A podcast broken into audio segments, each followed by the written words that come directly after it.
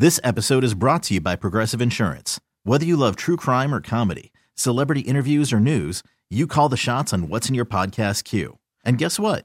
Now you can call them on your auto insurance too with the Name Your Price tool from Progressive. It works just the way it sounds. You tell Progressive how much you want to pay for car insurance, and they'll show you coverage options that fit your budget. Get your quote today at progressive.com to join the over 28 million drivers who trust Progressive. Progressive Casualty Insurance Company and Affiliates. Price and coverage match limited by state law. Welcome to America's Best Baseball Podcast. We take you behind the scenes in and around Major League Baseball with former big league manager Kevin Kennedy and veteran baseball broadcaster Rich Herrera. This is the only weekly podcast hosted by someone like Kennedy who played, coached, and managed in pro ball. So we can take you into the manager's office for a real insider's view of baseball, alongside a veteran baseball broadcaster like Herrera who has covered the game from coast to coast. So let's talk some baseball with your hosts. Here they are the skipper Kevin Kennedy and Rich Herrera. Welcome, everybody, to America's Best Baseball Podcast. That's the skipper Kevin Kennedy. I'm Rich Herrera. Thanks so much for joining us. Off last week, Kevin was on the road, back at it again. And Kevin, just in time, uh, let's just get right into it. Uh, news coming out Ken Rosenthal, I believe, was reporting this that Mike Scioscia is planning on stepping down at the end of the baseball season. I wanted to get your reaction right off the top of our podcast. Poppycock. No, tell me. that's what that's what Mike Scioscia responded when he heard that story. He said poppycock. I haven't heard that term since I was a kid. I don't know where Mike got that, but uh, basically Mike is saying uh, he's disputing that that uh, article. Ken Rosenthal is, by the way, I worked with Ken at Fox, and Rich, I don't know if you were still there at Fox when Yep. Ken joined the national show, but I, I got to tell you, he is pretty much an insider. I mean, he talks to general managers and owners, and he gets a lot of good information. If usually if he puts it out there, it's pretty accurate. Now, the one time Ken really missed was remember when Don Mattingly was supposed to be fired? We were on the road in Milwaukee, and Right. Dodgers were, were having a tough time, and Ken Rosenthal said uh, that the Dodgers, uh, when they get back home, um Don Mattingly will be fired within whatever 48 hours or something, and that was disputed. And Stan Kasten, I remember watching him had a talk on the field with Ken Rosenthal that was. Um, I could just watch it from the press box, all I could do, but Rather animated?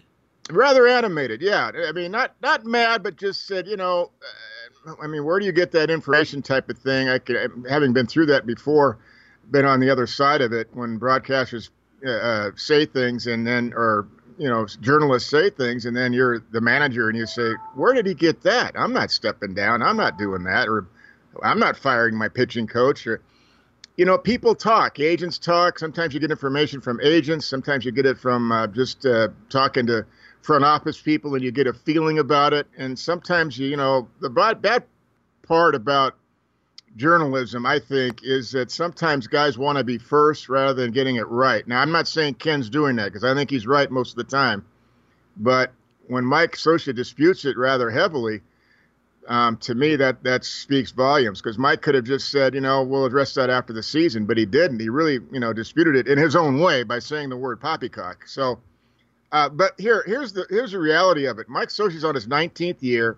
Billy Eppler came from the Yankees. He wasn't a Mike Scioscia hired. Mike it was a is finishing up a 10 year, 50 million dollar contract, and um, they haven't won anything since 2002. Yeah, they've been in the playoffs a couple of times, but not really, especially in the Mike Trout era. And, you know, he also hired a lot of guys from the Yankees that he knew well, Eric Chavez being one, Josh Paul being another, making him the bench coach to Mike Scioscia.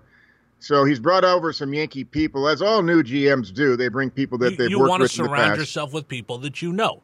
and trust. Yes. Exactly. So and and and here, we'll so let, let me let me throw the two things out. And we've mentioned this before, but I just want to. This is a perfect spot to throw these out. yeah, And and this goes for politics as well. Nobody ever Sure gives you information for the sake of giving you information because we're friends.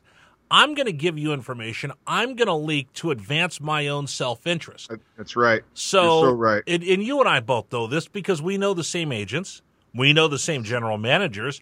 There's been a time where someone will drop a dime uh, to myself and say, "Hey, uh, you know, if you want to talk about this on the radio," and they're trying to advance an agenda that I want to get this guy fired or I want to hire this guy or more than more often for me it's uh, an agent saying hey we're talking to this person or this, this we're in play over here trying to create leverage to get their point of view across. A lot of times it'll be an agent uh, dropping a dime saying, hey, we're talking to the Yankees. They might not be talking to the Yankees, but it'll make the Red Sox jump and spend a little bit of extra money to keep them away from the from the from the Yan- from the Yankees. And it goes Right. back and forth.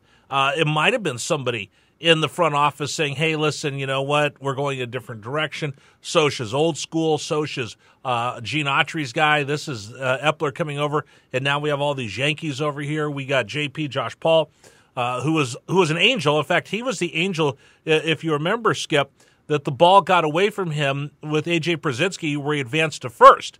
So I remember. So Josh has a little bit of a history. Uh, Xavi uh, went to the A's and then finished up with the Yankees, so he's got a little bit of history there. Interesting. He's another one that's being bantied about while while Scioscia's sitting in his office going poppycock. Never managed before. They also have Brad Ausmus as part of their organization. So the, it's interesting that there's already three names that are being thrown out, and Mike Scioscia is not cleaning out his stuff. So, you know, is it somebody's leaking a little something, trying to put some pressure on Mike, letting him know, well, maybe it's time for you to step aside and see whether Mike really has any fire in his belly and wants to do it again? It's going to be an interesting dance the rest of the season. I think there's a lot of truth to what you said. Absolutely. Um, I, I could tell you a little sidebar story just relating to that. Remember when Bryce Harper was was named being matched up with the Dodgers, and the Dodgers were in serious talks for Bryce Harper just two weeks ago? Remember right. that? Right. Uh, I know for a fact, and I'm not going to say how I know. I just know for a fact, 100%. His name was never brought up, never brought up in conversations about Bryce Harper. Never, not once. So I don't know who put that out there, but it was not put out there by uh, Bryce's people, and it wasn't put out there by the Dodgers. So I don't know how that got out there, but uh, they were never interested in Bryce Harper, and and more than that, there was never a conversation. So. Um, I, I, I don't even remember the writer that put it out there that said they were in serious conversations, but uh, that was a falsehood. So there's a lot of falsehoods out there. Now, getting back to the Mike Scioscia thing, it's a little easier when the guy's on the last year of his deal and you got new people in there, as we've already mentioned. Right. Because just you're going to automatically assume that. If I'm a general manager, I want So my course. guy. Right. Of course, absolutely. You know, when Andrew Friedman took over the Dodgers, it was a matter of time. He was going to bring his own guy in. You knew that. Don Right. Mattingly had one year left. They had a mutual agreement. Don knew he had a job in Miami because uh, Jeffrey Loria, the former owner of the Marlins, loved Don Mattingly as a player. Had Loves Yankees. He wanted to Yankees, et collect his, yeah, wanted to collect Yeah. as many Yankees as he could. And the article came out in, I think it was August of that year that Don left, that he had a job in Miami waiting for him. Well, that was absolutely true.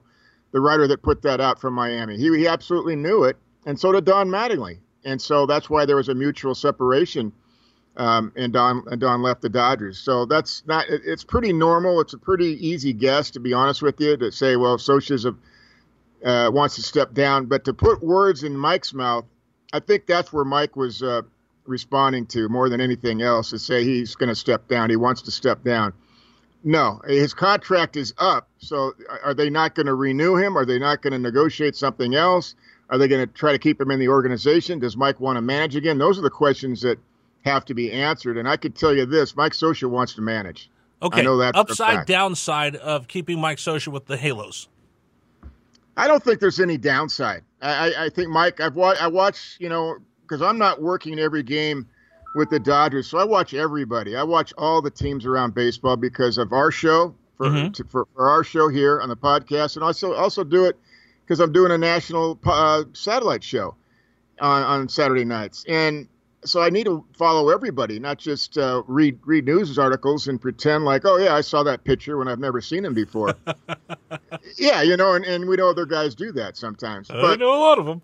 uh, yeah, um, so I, I I just know that I know I know Mike well, and I've known him for a long time, like a lot of us that were with the Dodgers when Mike was a player. And I, I can tell you that he wants to manage. You know, So at that's, one that's all I point- At one point, Soch was considered the best manager in the game. We're talking about 2002 as a World Series and all those um, things that he did to really, let's be honest, the Halos had been a hodgepodge of different ideas and going in different directions, and every three years it seemed like they had a new plan. When Soch came in, you, we got to think about this, Kevin. When Soch came back, uh, was in 1998, so it's 20 years, 1998, 1997. Uh, the Angels were kind of hapless. They they really they had good players. They had a nice stadium. Disney had taken over, um, but there really really wasn't much to the Halos as far as a winning tradition or anything going in the right direction.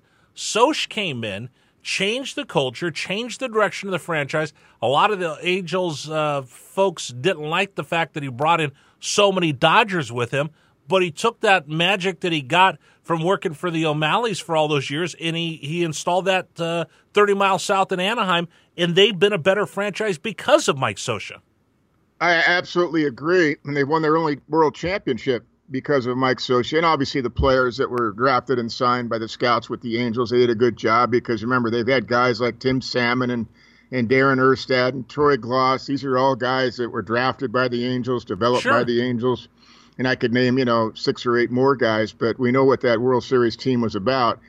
Um, and, and Mike, I can remember the day Mike was interviewing for the job because I was covering for Fox the winter meetings, and they were at the Ritz Carlton in Laguna, Mm-hmm. Uh, that beautiful hotel uh, that's right on the water there, one of the beautiful, most beautiful sunsets in uh, in the United States. And my, it's a huge hotel, and Mike was rushing around and happened to run into me because I was in the lobby doing interviews and he said, "Kevin, where is such and such of uh, you know room?" And I said, "Mike, I, I I couldn't tell you to be honest with you. It's a big hotel. I've never been here before." But I said, "Take it easy." And he asked me just a question. I said, "He goes, any advice for me?" Because Bill Stoneman was the one that remember Bill was the general manager, Right, and I'd right. worked, I'd worked with Bill in Montreal in 1992. Bill was a great guy, former Expo, actually pitched for the Angels years ago as well. And my uh, Bill's still in the organization, but he doesn't have, uh, you know, he's not doesn't have the power like he once did of of signing, you know, managers and players. But he's still in the organization uh, as an advisor. And I said, You're going to love Bill Stoneman. He's going to love you, Mike, because uh, all you got to do is uh, he's a baseball man. He was a former pitcher and a good one. And you guys are going to get along great being a former catcher. He has a lot of respect for uh, for guys like yourself. So you're going to have no problem. I said, just be yourself. That's the only advice I could give him. Don't try to, you know, give answers that you think he wants to hear. That's not what Bill Stoneman was about. Bill's very mild mannered, speaks softly, um, great guy, but a very sharp guy because with the Expos, he was not only the president of the ball club. I mean, he was running the financial side of it. Uh, he wasn't even the GM there with it, with the Expos before he came to Anaheim. So that's how far back that goes, Rich. And, Right. and so you know, but remember, back in '95, the Angels blew a nine or ten or eleven game lead, uh, and Lou Piniella ended up his ball club ended up taking over and winning it that that very last day. If you remember, the Angels I was. had a really I remember good team. exactly where I was that day. I was down in San Diego at Trophy Sports Bar doing a show, and I couldn't believe the Yeah. Halos lost. Yeah, yeah, and and I know with Boston, we were we were part of that because we beat them, I think, seven in a row, something like that, in that in that time in August and September, and um, they went from being in first place up by ten or eleven to blowing it at the end, and at the end of the day, you know, Lou Piniella, because of that, ended up winning the uh, Manager of the Year award over both Mike Hargrove, whose team won 100 games that year, and uh, and, and me. Uh, my team won the division going away. We had the top two records in the league, and Piniella's team won it. And and not not to say he didn't deserve it, but uh, they they just played great ball the final six weeks, and the Angels didn't. So the Angels had some talent, but um, But the never draft picks put it I all together earlier- the way they yeah, did they with never Soch. they never put it together. No, and you know they had uh, Marcel Lachemann was the manager who was a pitching coach at that time, and, and Yeah. not that Marcel wasn't capable of managing, but you could tell. I mean, you could beat him on strategy and things like that. Mike Sochi, you were not going to beat on strategy. No, really, it- really smart guy behind the plate. He was managing when he was playing with the Dodgers. We say that about all catchers, Rich. well, that's just because you're but- catcher biased. But well, a little bit, but only if I only if I really know a guy. And, and Mike was so sharp. Mike was so smart. No, absolutely. I, Uh, it I interviewed obvious. him. I, I interviewed him the day he got the job, and I you? interrupted his sandwich. He goes, "Hey, do you mind if I eat my sandwich while we're talking?" I'm like, "No, go ahead, Skip. I like it." Um, so again, uh, Soch, we'll see what happens when we play that out. So you brought up the Seattle Mariners and Lou Piniella's ball club. Uh, you know they set the record for the most wins, uh, 116 wins one season, right? Right. Do you know the Boston Red Sox are on pace right now to win 113 games? They have a shot at eclipsing that record that I thought I'm not sure we'll ever see anybody get to. It's not one like Vandermeer pitching back to back no hitters, but you got to be a whale of a ball club to win 113 games, and that's what they're on pace on. You never know; they could make a run at Lou Piniella's mark of 116. And, and, isn't it amazing that as well as the Red Sox are playing, they're not on pace to have 116 wins yet. That's how well that, that the Seattle Mariners played in that particular year. I think it was 2003, maybe. I think so. And they they got knocked out in the first round by the Yankees, if I'm not mistaken. They were. The Yankees they went were. on to play play the Marlins, and the Marlins ended up winning the World Series that year. Yeah, uh, that was an incredible team. What the, what Lou Piniella had that year, and every time you looked up, I mean, it, they were winning every day. Basically, what what we're saying is that the Red Sox right now are playing 700 ball, which is really hard to do to win seven out of 10 in the big leagues for 162 games. I've always said if you play 600 ball, you're going to win a division. Yeah. You, you don't have to play 600 ball, but if you play 600 ball, you're going to win a division. I, I mean, 99 times out of 100, you're going to win a division. But um, this club is just, I mean, what they did to the Yankees this past week Oh, is incredible. And that final win, Yeah. that final comeback with Chapman on the mound and a four to one lead the Yankees had, that was incredible. What I does mean, that do to the really Yankees incredible. psyche? It it devastates you for the division because now they know that was an eight game swing. When you're talking about playing the Red Sox and you got to pick up, and you're five games out, and they push you back to eight or nine. I mean, that was an eight game swing when you're playing the division leader like that. And I think now the reality is that they know unless Boston has a complete injury collapse, I don't think they're going to collapse as far as talent but I think injuries are the only thing that can stop them from winning this division. I, I just don't see anybody, you know, playing well enough to, to beat them, and the Yankees would be the closest one to do that. And I don't think now the Yankees can go off, especially with Aaron Judge out. I, I don't think they can go off and play 850 ball the rest of the year for the final 50 games or so. That's almost impossible to do, and I think they know that. So now you're looking at Yankees, you know, fighting to be a wild card team because there's other teams coming right now. I mean, Oakland being one of them. Seattle's still in it, of course, the American League. The Astros are still fighting for the division because they have so many injuries. They have six key injuries, and they, it's not a gimme that they're going to win that division over there. So um, it, it's it's really uh, it's going to be tight. But I think I just don't see Boston. I mean, Boston has opened it up. They did what they had to do, and I I just don't see the Yankees now playing well enough to beat them uh, for the first place. So they're going to be I a mean, wild, they're going to be a wild card team. I mean, it was night after night after night of this. And Holder gets his sign. The Yankee right-hander's pitch. Swung on and a bouncer toward the right center field area. That's through. Here comes Renda. He scores. And Andrew Benintendi sends us home. A walk-off winner tonight at Fenway. And the Red Sox are nine and a half up on the Yankees. They come all the way back with three in the ninth and the game winner in the tenth. And the Red Sox win it five to four. Boy, how do you like this team? They never quit. Highlight courtesy of the Boston Red Sox Radio Network. I mean, skip that. That is something right there. And again, I also want to go through that. You've got a rookie manager in Cora. You have Noah Ellsbury, who's going to be out uh, now six months with that hip surgery uh, that he had this week, and David Price not pitching as well as the Red Sox want. So it's not like the Red Sox have had a perfect season. They've had injuries, they've had setbacks, they've had challenges, and they're still rolling. they've got so much depth. I mean, that's really what it's about. The good teams uh, that are able to maintain, you know, their divisions um, when they have injuries, that tells you how much depth they have in the minor leagues, and that's what the Red Sox have. Whether they've traded from the outside or, or drafted and signed well, things like that. I've said this before, but I think Ben Benintendi is going to win a batting title or two before his career is over. I think he's that good of a hitter because he uses the field. He can hit a fastball. I mean, he can turn around a 100 mile an hour fastball. He can pull the ball.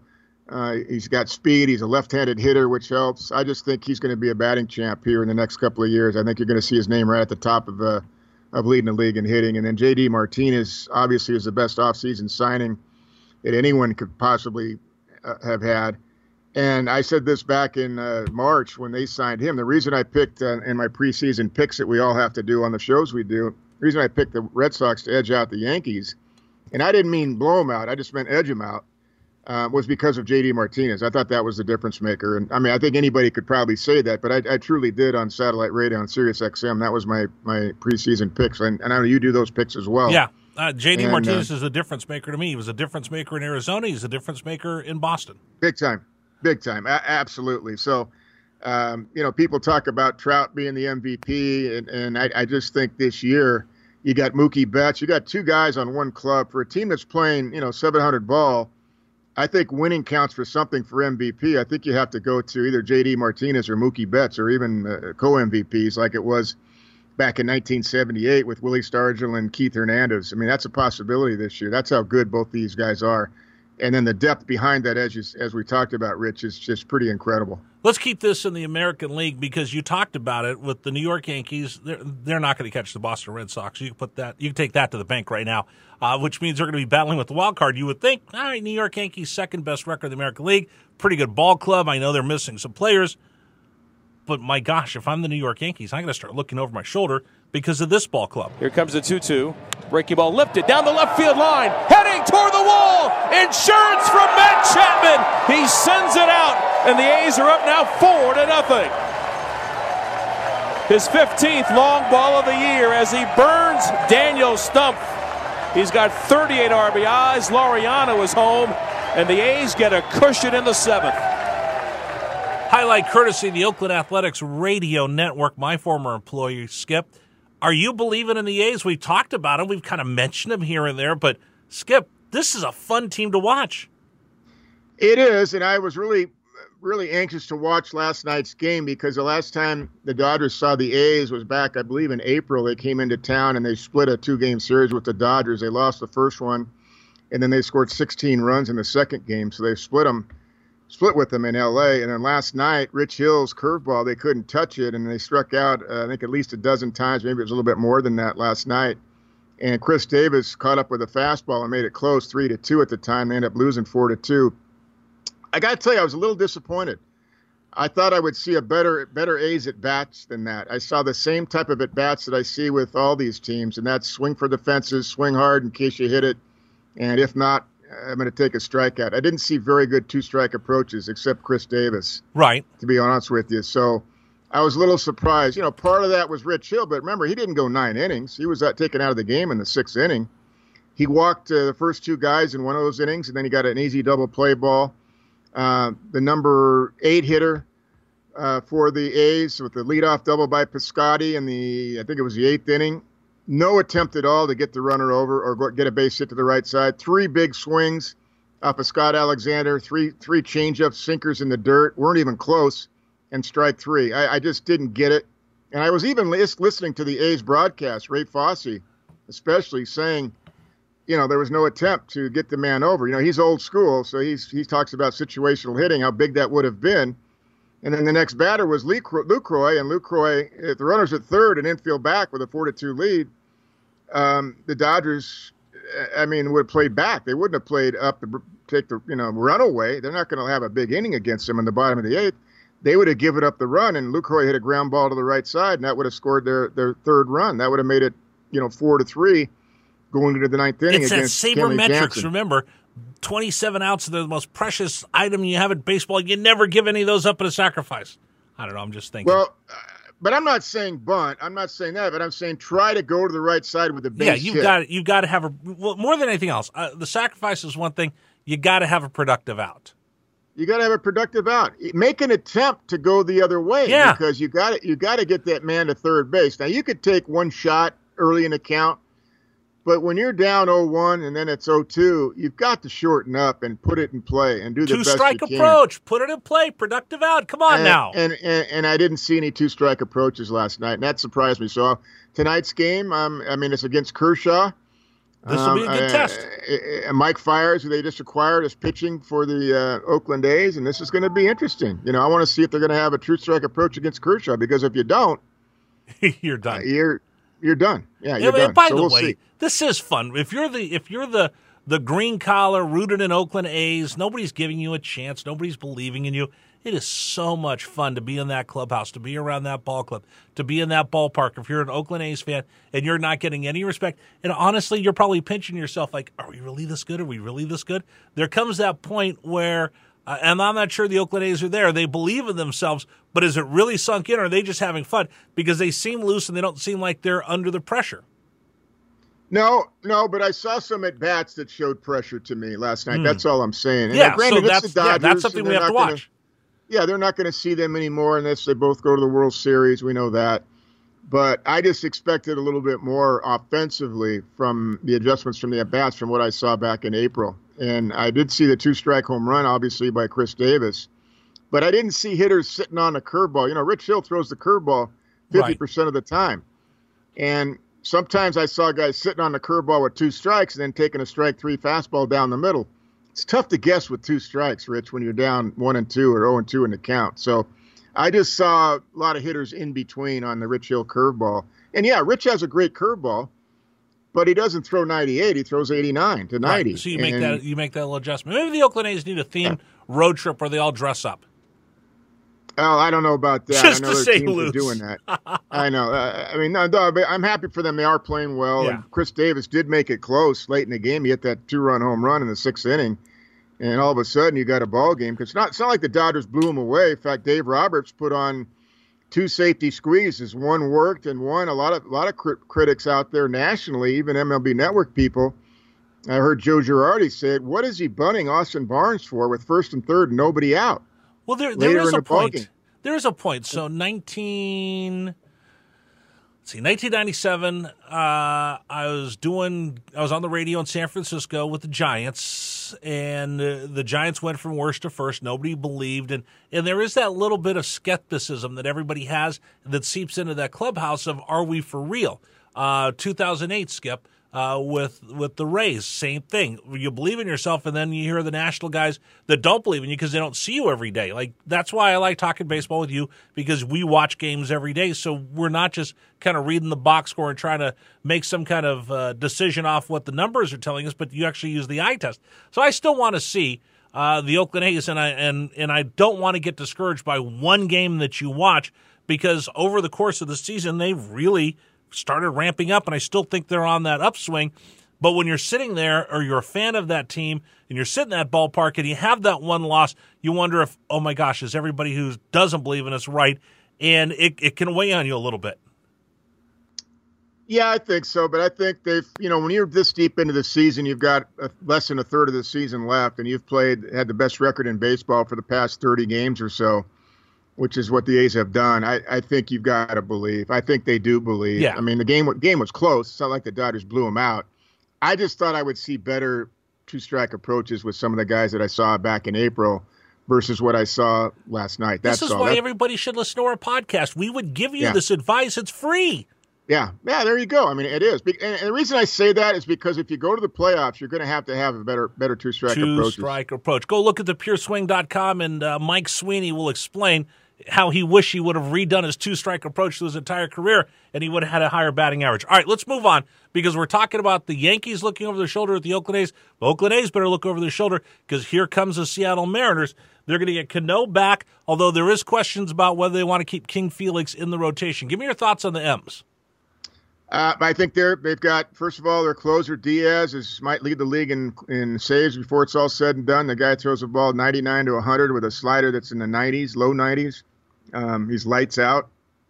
Uh, they've got a good good lineup. Haniger had been very good for them, hitting third, and then recently went into a mini slump. But I think he's going to be back now. Um, Kyle Seager, Corey's brother, is not having as good a year as he normally does, but he's a dangerous guy, 30 home run plus guy uh, year, year in and year out. They've got pretty good defense. Segura, Jean Segura, has been fabulous this year. Um, Robbie Cano, of course, is coming back, although he can't play in the playoffs. Should the should the uh, So what do you do with Mar- Mariners get there? He's going to play first base, is what I read yesterday. Yeah. what I heard. Uh, that's a tough one. You know, I don't I don't know how you. I mean, you apologize to your teammates, but I remember what the uh, Giants did, and I had a lot of respect for what the Giants did with Melky Cabrera a few years ago when when Sent the him home. Giants they sent him home. I mean, he came back after his suspension, and they said, "Hey, we don't need you. We're in first place without you, and uh, we, we don't need you." And I think was that the last World Championship they had? It was. It was because remember they had everybody in the in the bleachers dressed up like milkmen, and he was the biggest thing. And Boch and, and Sabes just said, "We don't want to disrupt the chemistry that we have." And I'm wondering why and how you work around Cano without disrupting your chemistry, taking at bats away from people, and being ready for the playoffs if you make it. I, I think the difference with Cano is he's got a long term contract and he's going to be there. So right, and Melky you know, was gone the next year from San Francisco. Right, and so the Giants signed guys like Pat Burrell and and uh, Bobby Evans and Brian Sabean did things that they usually did. They they pick up guys at the deadline that other people don't so want, and they, yeah, and they were really good at that.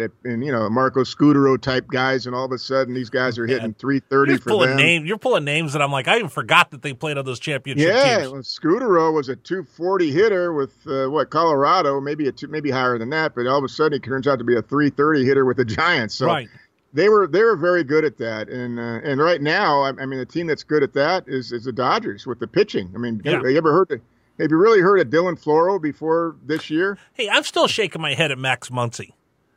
Max Muncy been unbelievable. Now yeah. he's been pitched a lot tougher lately. You've seen a lot of breaking balls, and he's been getting out of his zone. But listen, the first half that he had, he helped put the Dodgers back in first place, which is where they are right now by a half a game over Arizona. So. True yeah, they, they, they are very good at evaluating those types of guys and, and fitting them in.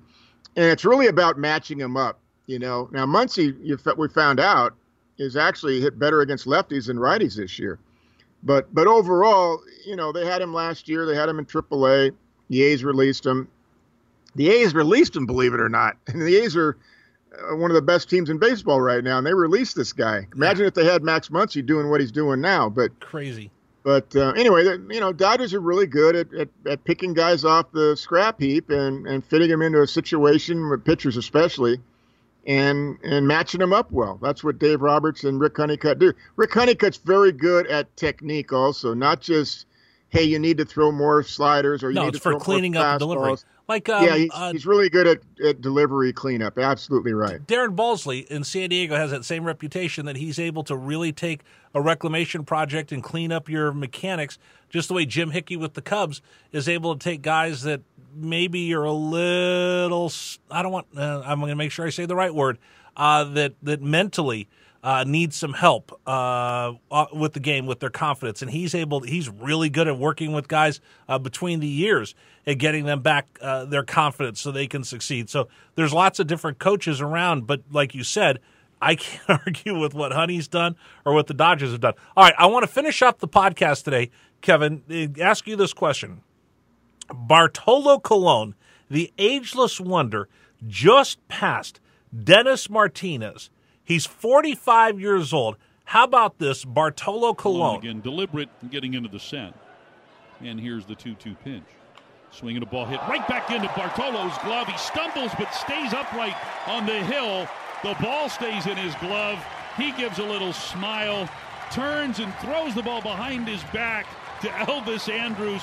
And it's all smiles as the Rangers head off the field here in the top of the seventh inning for the Mariners. No runs, a hit, an error, and one left. Seventh inning stretch time in Arlington. Rangers lead the Mariners 11 4. Bartolo Colon. Uh, Skip, explain to me Bartolo Colon now at 246 wins.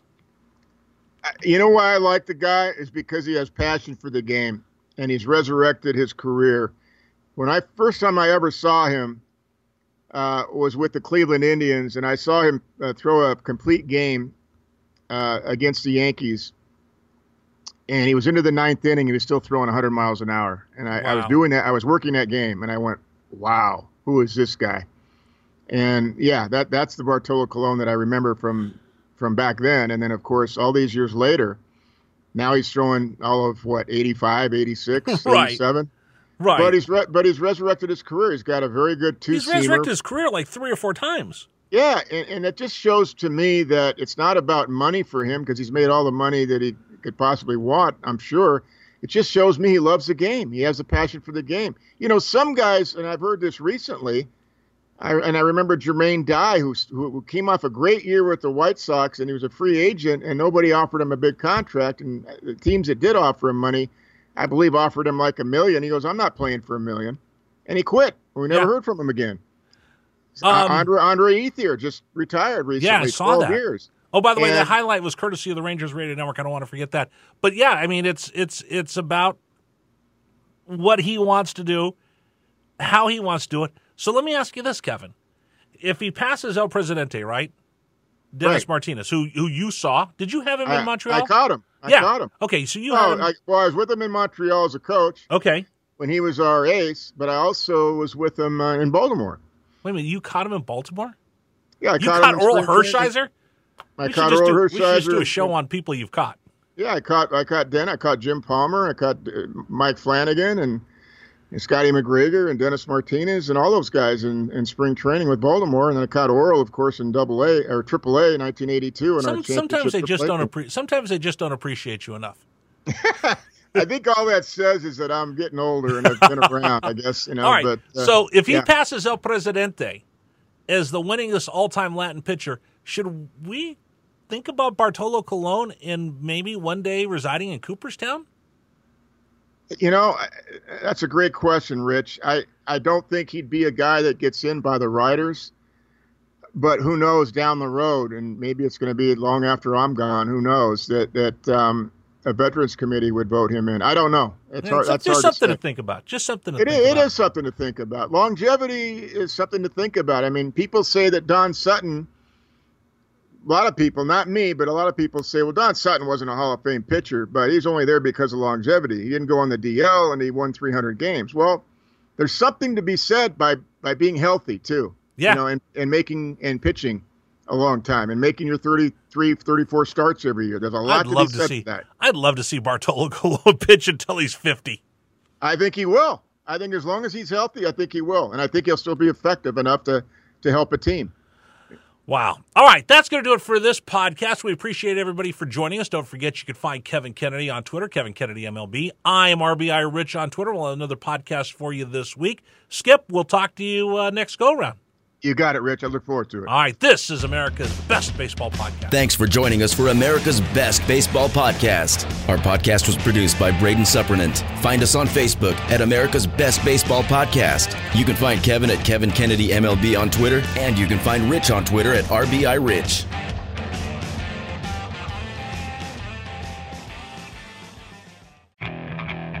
Okay, picture this.